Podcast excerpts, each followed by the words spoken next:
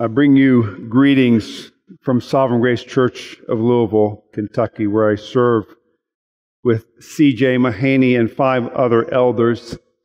Todd and Brittany have often referenced the joy that they have, the experience of joy they have in fellowshipping with you all. And Julian, I want to thank you for the care you have shown them because they've given us many good reports.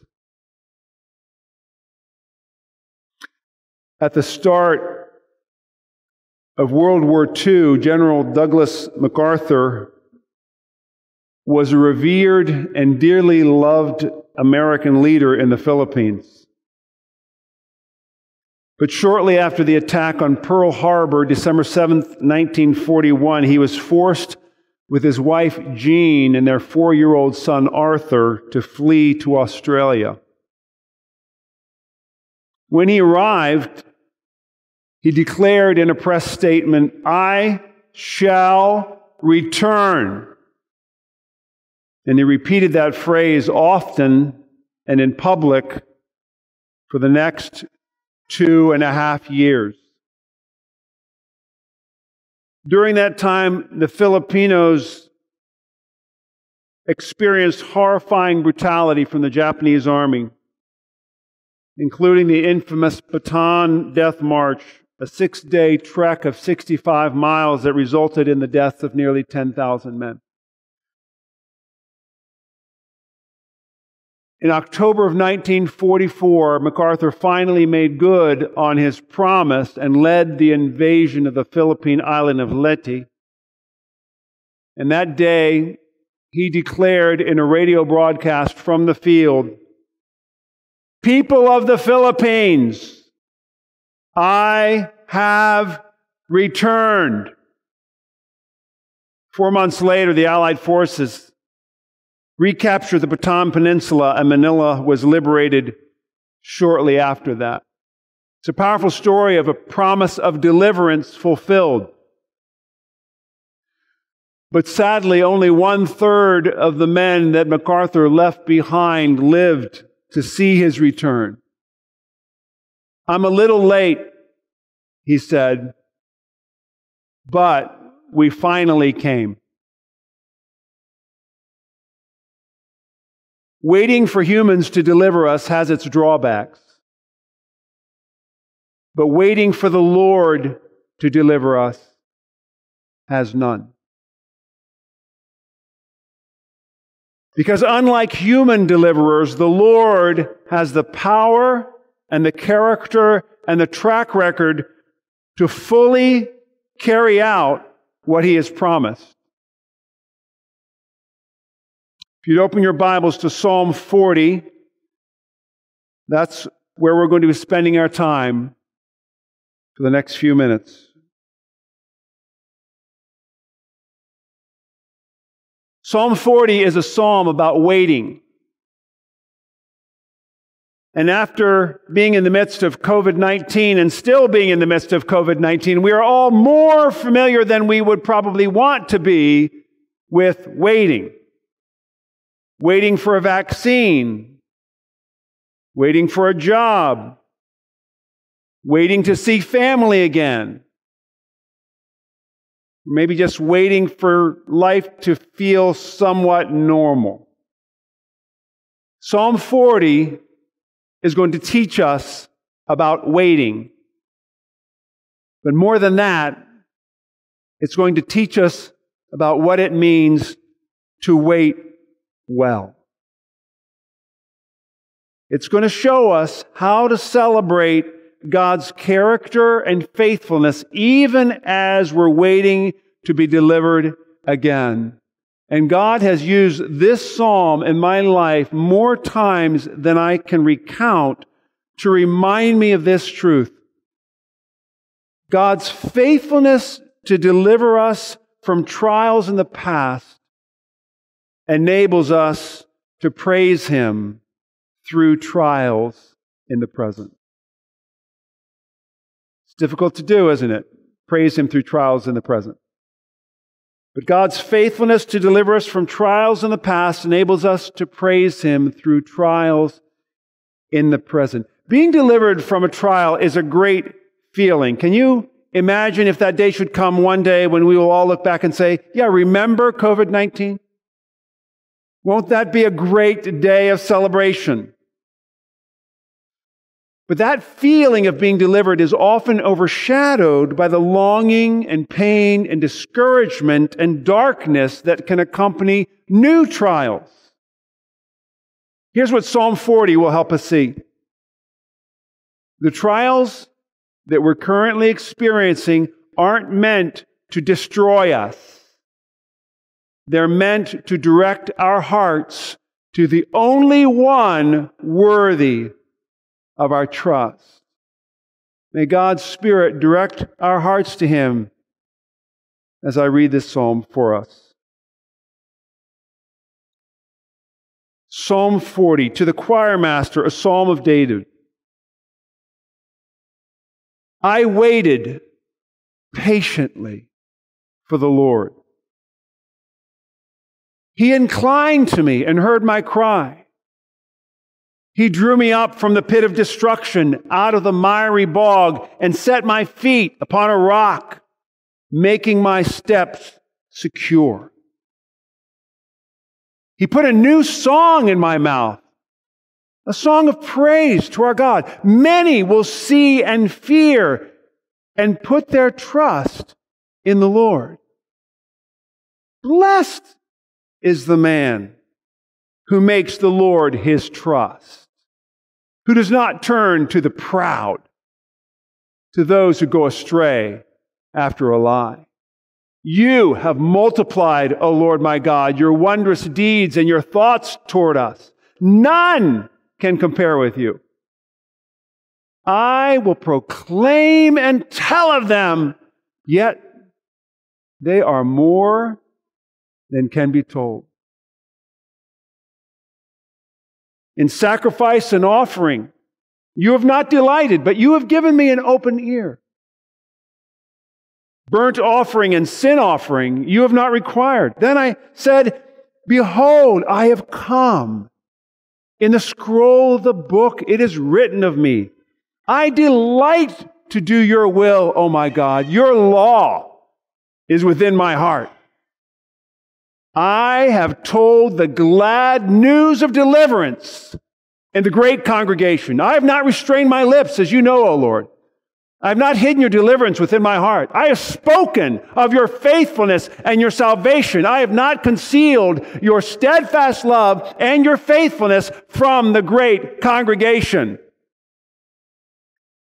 As for you, O Lord, you will not restrain your mercy from me. Your steadfast love and your faithfulness will ever preserve me. For evils have encompassed me beyond number. My iniquities have overtaken me, and I cannot see. They are more than the hairs of my head. My heart fails me. Be pleased, O Lord, to deliver me. O Lord, make haste to help me. Let those be put to shame and disappointed altogether who seek to snatch away my life. Let them be turned back and brought to dishonor who delight in my hurt. Let them be appalled because of their shame who say to me, Aha, aha. But may all who seek you rejoice and be glad in you. May those who love your salvation say continually, Great is the Lord. As for me, I am poor and needy, but the Lord takes thought for me. You are my help and my deliverer. Do not delay. Oh my God. May God bless the reading and the study and the preaching of His Word for the glory of Jesus. Amen. We're going to look at Psalm 40 in three sections. Here's the first one Psalm, verses 1 through 5. Deliverance remembered. Deliverance remembered. The psalm begins with David recounting a past deliverance. I waited patiently for the Lord. He inclined to me and heard my cry. He drew me up from the pit of destruction, out of the miry bog, and set my feet upon a rock, making my steps secure. Literally, the psalm begins waiting. I waited. He was expectant. He wasn't just sitting around, inactive, distracted, just holding on. He was trusting that God knew what was happening and he was going to do something about it. David looked at his own resources and came up with nothing. So he turned and trusted fully in the Lord for deliverance. Now it says that he was delivered from a pit and a miry bog. And I don't know exactly what a miry bog is, but it doesn't sound very pleasant. And we don't know exactly what David's pit and miry bog were, but that's helpful. Because whatever we're going through right now, we can fit into that. If it feels like a pit, feels like a miry bog, we can identify. Because we are all waiting to be delivered from something right now. Probably multiple things. If only. When is this? Oh, I want. How can this that's a pit, that's a miry bog. David was waiting too, only his waiting came to an end. God delivered him, and the result was a song. Verse 3 He put a new song in my mouth, a song of praise to our God. Many will see and fear and put their trust in the Lord. You may have heard that a new song doesn't necessarily mean a song that was newly composed as much as it's a fresh response to a new demonstration of God's mercy. And David had experienced that mercy and that power. For us, it might be a couple trying to have a child for years, trying the pregnancy test again and again, negative, negative, negative, negative. And after years of waiting, one morning it comes back positive. The couple feels like they've been delivered. It might be waiting months to be able to apply for a visa, and finally they open it up again. And you can apply for that visa. Might be having a hip or a joint replaced and not experiencing chronic pain anymore. You're delivered. And what do you want to do? Well, a lot of times you want to sing a song. And you don't even have to have a good voice. It just feels so good. We've been delivered. Old songs start to have new, relevant, new, new relevance. Streams of mercy never ceasing call for songs of loudest praise. My song when enemies surround me. My joy when tides of sorrow rise. You see, you, no power of hell no scheme of man could ever pluck me from his hand. Yeah, how do we know that? Because we just experienced it. We say, yes, he can. It's hard not to sing when you've been delivered. Something that God does in us. And that's because it's his plan that we sing when we are delivered. He wants others to hear about what he's done about his power and his kindness in our lives, resulting in more songs of praise, right? Many will see and fear and put their trust in the Lord. They will sing their own new song. So as David reflects on what God has done, he turns out and counsels us in verse 4. He says, Blessed is the man who makes the Lord his trust who does not turn to the proud, to those who go astray after a lie. When David needed help, he could have turned to his own resources. He was pretty capable. He was pretty competent. He had dealt with wolves as a shepherd. He had defeated Goliath. He had led armies. But he didn't trust in himself. He trusted in the Lord. He waited patiently for him. He walked in humility and trusted that God would deliver him. And he did. So David turns out to us and he says, Hey, be humble. Don't be stupid. Trust the Lord and you'll be blessed because blessed is the man who trusts in the Lord. Now, fundamentally blessed means to be happy, to experience well being. And here David is telling us how to be happy. He's saying, trust the Lord. Don't trust anything else. Don't, don't think you can find deliverance somewhere else. Trust the Lord because there's another path we can be tempted to take when we're waiting for something to happen. And that's the path of the proud. It's the path of those who go astray after a lie or after idols, as the word here implies. And our culture and our media feed us these lies constantly. You need help? Science will save us. You need to be delivered? Education will deliver us. You having problems? More money will make everything okay. You need to get out of the problems you're currently in? Drugs will fix what's wrong with you. Political power is the answer. We can save ourselves. That's what the world tells us. Those are all lies. Make the Lord your trust. And David drives that point home in the next verse as he speaks directly to the Lord and reminds us there is no one like him. Verse 5 You have multiplied, O Lord my God, your wondrous deeds and your thoughts toward us. None can compare with you. I will proclaim and tell of them, yet they are more than can be told. God's wondrous deeds in our lives aren't random acts of kindness. They're rooted in His thoughts for us, which are His plans for our lives.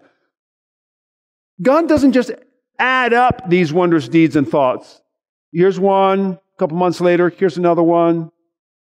A couple months later, oh, that's right, I forgot about you. Here's another one. All the time we're going through our needs, waiting for deliverance, God's multiplying wondrous deeds and thoughts toward us. He's thinking about what great things He's going to do in your life and through your life.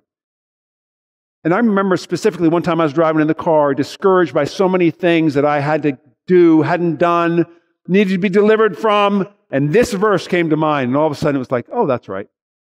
I have a God who right now is multiplying wondrous deeds and thoughts towards me. Here's five. Okay, here's 25.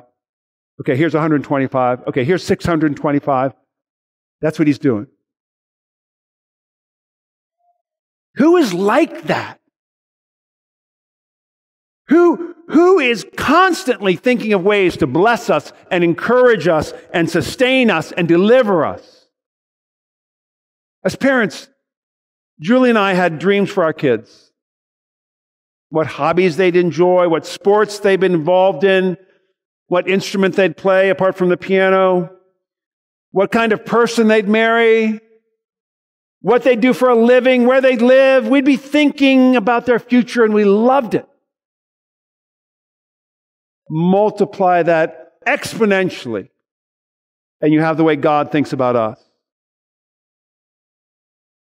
Before your parents even met, he thought through who they would be, where you would be born, your hair color, your skin color, how tall you would be, what your voice would sound like, what strengths and weaknesses you'd have. And if you're a believer, God's wondrous deeds include choosing us, calling us, opening our hearts to the gospel, justifying us, adopting us into his family, changing us into the likeness of his son, and making sure that love and mercy follow us all the days of our lives until we see his face. It's no wonder David says, none can compare with him. Charles Spurgeon expressed it like this How sweet to be outdone, overcome, and overwhelmed by the astonishing grace of the Lord our God. When we can't see any possible way out of our present situation, right then, God is multiplying his wondrous deeds and thoughts toward us. How should we respond to that kind of love and mercy and power? Well, the next five verses, David tells us this is section two deliverance responded to. We just looked at deliverance remembered. This is deliverance responded to. After a time of victory or deliverance, the Israelites would typically respond with some kind of sacrifice. What kind of sacrifice would God want when He answers our prayers for rescue? Here's what David says, verse 6 In sacrifice and offering you have not delighted, but you have given me an open ear. Burnt offering and sin offering you have not required. What? David mentions all the types of sacrifices that God himself commanded in the law. It sounds like God is changing his mind. Sounds like he's moving the target. But he's not doing that. God gave his people the sacrificial system as a gracious way for his people to draw near to him without being consumed by his holiness. But those sacrifices weren't his main concern. He wanted their hearts and obedience. He wants our hearts and obedience. Public displays of devotion are important, but without the heart, they're worthless. And that's what that phrase, unusual phrase, means. You have given me an open ear. David is saying, I know sacrifices aren't going to be enough. I, I'm ready to do whatever you tell me to do. Whatever you have to say, Lord, I want to do it. Hebrews 10 5, that phrase, you have given me an open ear, is translated as a body you have prepared for me. And there the writer is just making it clear that God opening our ears means much more than just listening. It means we want to fully obey whatever is on God's heart. So, in response to God rescuing him, David has an open ear towards God's commands. He says, Lord, whatever you want me to do, I will do it. So in verse 7, he says, Behold, I have come. In the scroll of the book, it is written of me. I delight to do your will, O my God. Your law is within my heart. In the scroll of the book, it is written of me. What does that mean? Well, it has two meanings. First, David recognizes that as the king, he had a responsibility to obey God's law. He was accountable to God's law. He submitted to its authority. Secondly, though, he knows that God has sovereignly appointed him for good works. In the scroll of the book, it's written of me. He's confident God is wisely governing his life so he says, I delight to do your will, O my God. And that, that's the natural and appropriate response of any godly person who has been delivered or needs to be delivered. And you often see that in the Psalms. Another example is Psalm 27, verse 11, where he says, Teach me your way, O Lord, and lead me in your paths, on a level path, because of my enemies. In other words, show me your ways. I want to obey you. I want to do what you're saying. God doesn't deliver us so we can do whatever we want. He delivers us so that we might love Him with all our heart and walk in obedience to Him.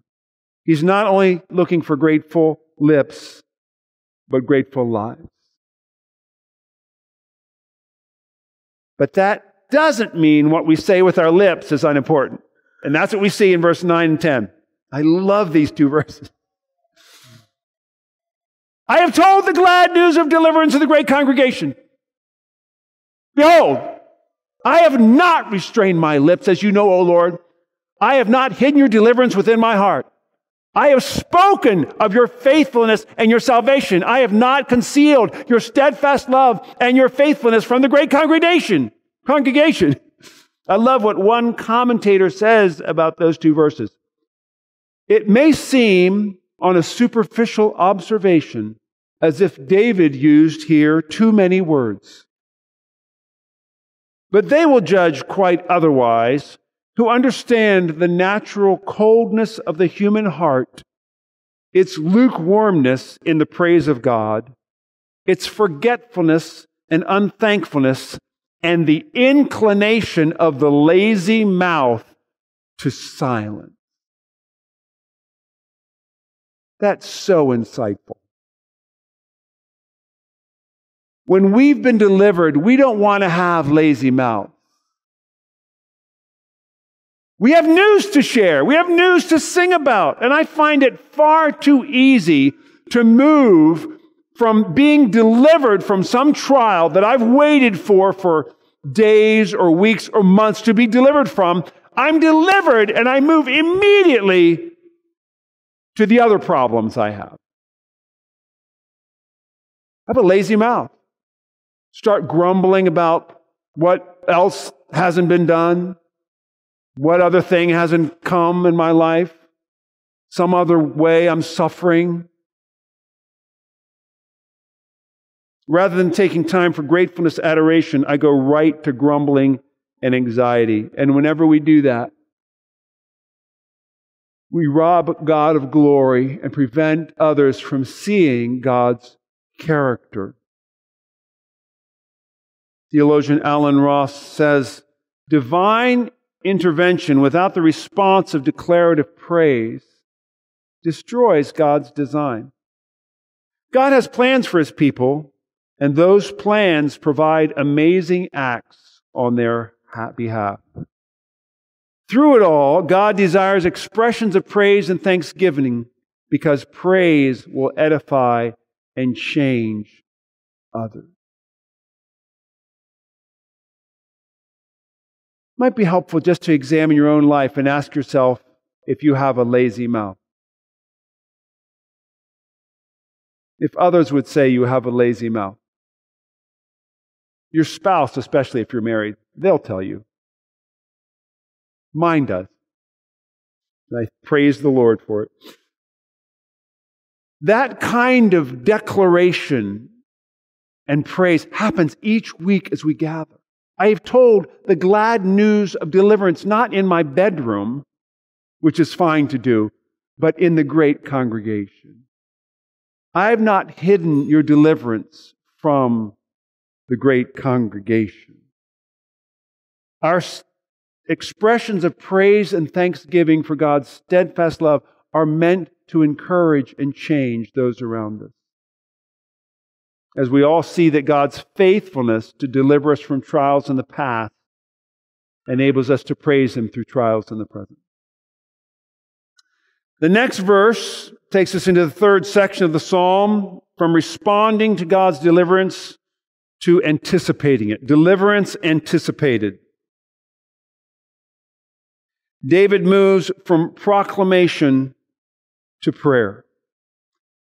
Verse 11 As for you, O Lord, you will not restrain your mercy from me. Your steadfast love and your faithfulness will ever preserve me.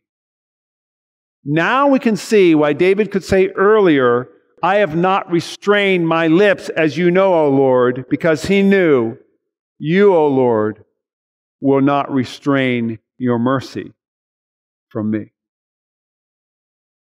There is no sin no extenuating circumstance, no situation, no failing, no misunderstanding that can cause God to hold back his mercy from his own.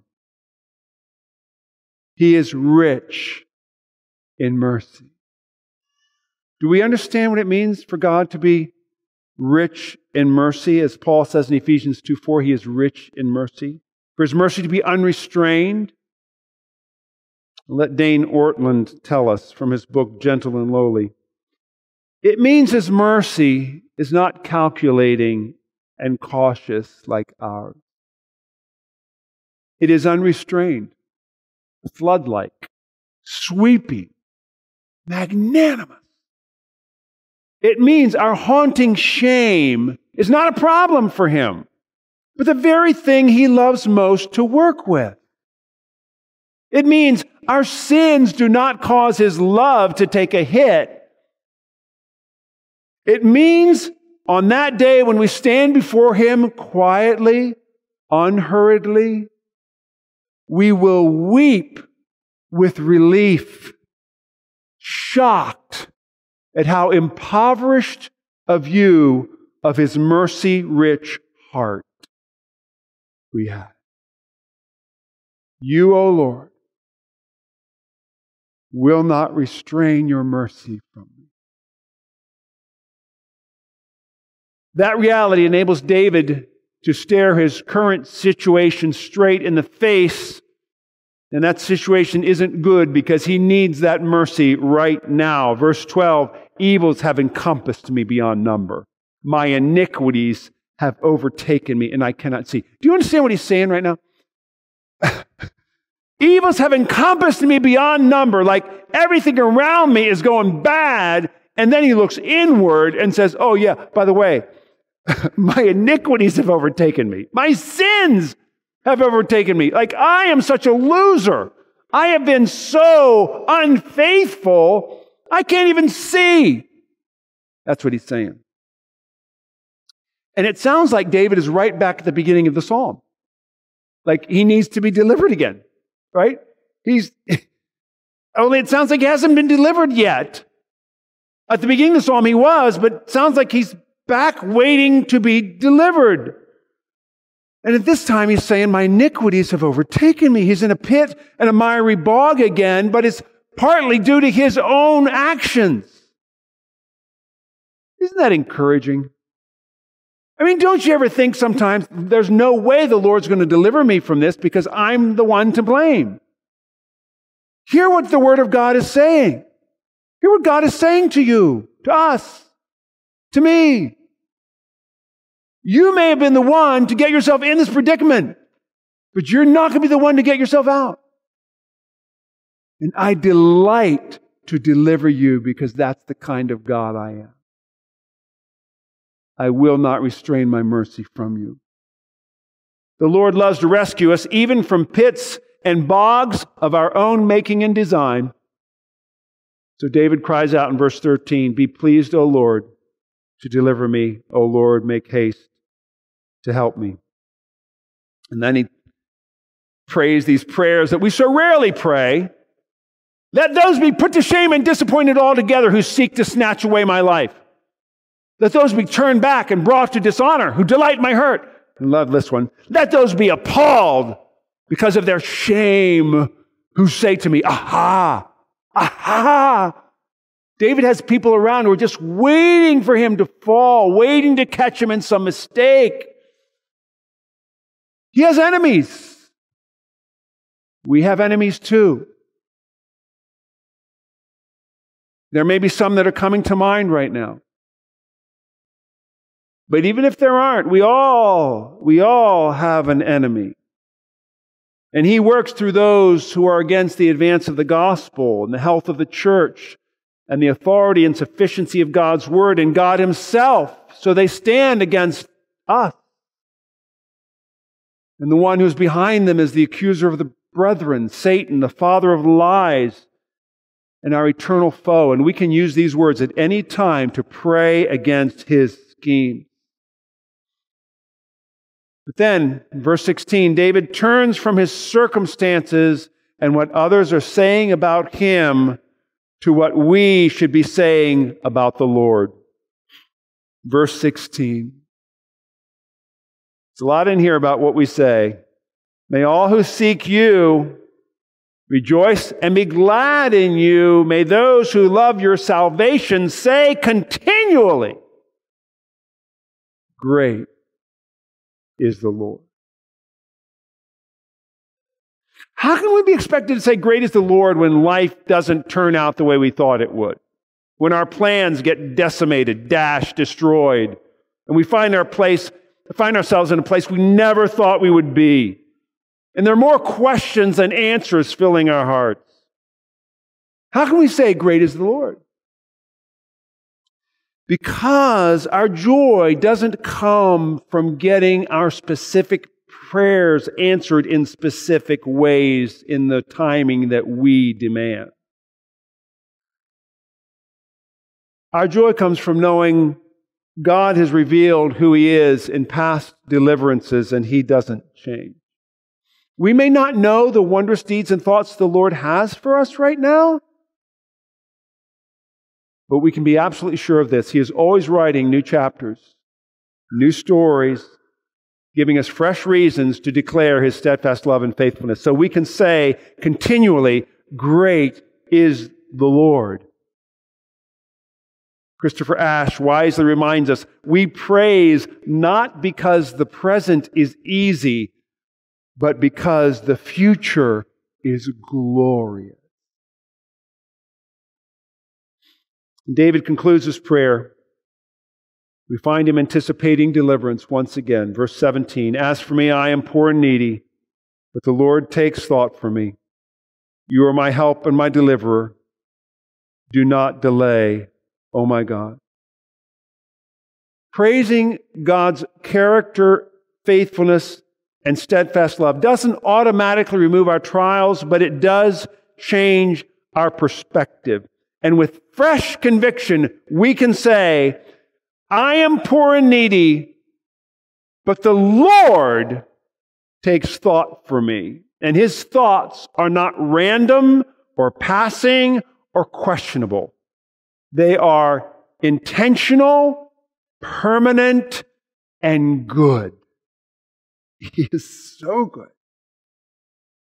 The Lord delivering us is to be remembered, it's to be responded to, and it's something we can anticipate because God's faithfulness in the past to deliver us from trials in the past enables us to praise Him through trials in the present. But what if you're so discouraged right now, so immersed in your pain or loss? You've waited so long that it's hard to remember ways that God has delivered you in the past. What if calling them to mind doesn't encourage your soul. Well, we have a deliverance. Every believer has a deliverance that David could only point to. And he did that in the middle of Psalm 40, verses 6 through 8. We read it earlier. God led the writer of Hebrews to quote these verses and to put them in the mouth of Jesus, speaking of his incarnation. This is Hebrews 10, verses 5 through 7. Consequently, when Christ came into the world, he said, Sacrifices and offerings you have not desired, but a body you prepared for me. In burnt offerings and sin offerings you have taken no pleasure. Then I said, Behold, I have come to do your will, O God, as it is written of me in the scroll of the book. David could make all the promises he wanted to about walking in God's ways and delighting in his word, but you know what? He failed. He was an adulterer. He was a murderer. He was a liar. And all our promises will fail too. The goal is not to get all the questions right, to do everything right, because we won't. But David pointed us to the Savior who did do everything right and who could say with us, because he took on our flesh, I am poor and needy. He is truly the one who could say, Behold, I have come. In the scroll of the book, it is written of me, I delight to do your will, O my God. And it was written of him in the scroll of the book over and over and over. He would be a descendant of David, born to a virgin in Bethlehem. God's law was within his heart as he healed the sick and freed the captives. And even as he was betrayed for 30 pieces of silver, he delighted to do God's will as he was crucified amongst criminals, forsaken by God, and pierced for our transgressions and crushed for our iniquities. And it was written in the scroll of the book that he would be buried in a rich man's tomb and rise from the dead. Jesus has done what no other sacrifice could do. And because of his perfect humility and obedience, whenever we struggle to feel God's love in our present trials, we can look back to Calvary where God's love for us was on full display and his delivering us from our sin and his wrath was fully achieved. And if you don't have that confidence here today, or if you're watching by live stream, I urge you to not follow the path of the proud, to not go astray after a lie and think that you can somehow deliver yourself from God's just wrath and judgment. Because you cannot. Only Jesus could do that because only Jesus perfectly obeyed the Father and could die in the place of those who never could and never would. Jesus delighted in doing his Father's will so that we can be sure, even when we fail to do that will, we are never out of God's sight, never away from his presence, never absent from his thoughts. And we can be certain that in the midst of interminable waits and wanderings, losses and longings, disappointments and delays, God is setting the stage for a mind boggling, joy expanding, never ending celebration around the table at the marriage supper of the Lamb, where all sin and all pain and all death and all waiting will be over. And more than anything else on earth, more than anything else we can imagine, that is something worth waiting for. Father, we thank you for your word. We thank you for the encouragement that we receive by understanding what Jesus has done that we could never do. That He is our deliverer, our only deliverer. We thank you that He has delivered us from sin. He has delivered us from your just wrath and judgment, and we can now be forgiven, welcomed into your family as dearly loved children, and know that in every moment of our trials and waiting and suffering, you are preparing wondrous deeds and thoughts, multiplying them toward us for our good and for your glory. May we live in the good of that reality so that we might continually say, Great is the Lord. In Jesus' name we pray. Amen.